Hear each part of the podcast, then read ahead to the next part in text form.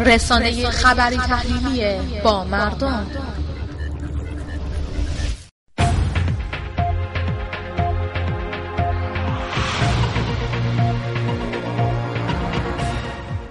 هواپیمای مسافربری تهران یاسوج با 66 سرنشین در سمیروم اصفهان سقوط کرد.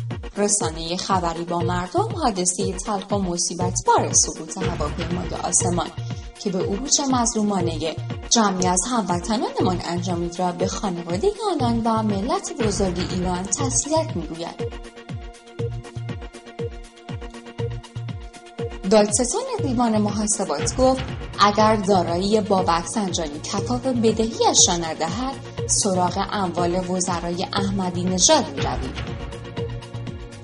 مدیر کل میراث فرهنگی صنایع دستی و گردشگری گیلان با اشاره به آمادگی تأسیسات اقامتی و پذیرایی گیلان برای ورود مسافران نوروزی از برگزاری های آموزشی متعدد برای فعالان حوزه گردشگری خبر داد و افزود. عملیات نظارت بازرسی نیز به صورت مستمر در حال اجرا است.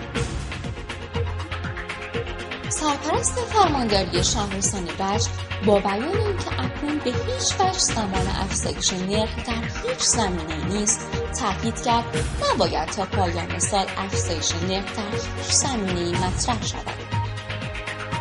در هفته 24 لیگ دست اول فوتبال کشور جام آزادگان از امروز تیم فوتبال ملوان انزلی در رفسنجان برابر تیم مثل این شهر به تصاوی بدون گل دست یافت.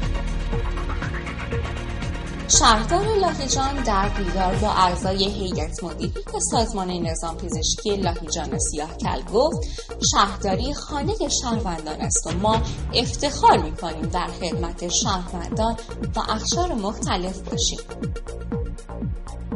رئیس هیئت کبدی استان گیلان از راهیابی ساحر اصلانی بارون گیلانی به اردوی تیم ملی کبدی کشور جهت اعزام به بازی های جاکارتای اندونزی خبر داد. رئیس سازمان جهات کشاورزی گیلان گفت امسال سالاور پرتغال و 700 تن پرتغال برای شب عید استان ذخیره شده است.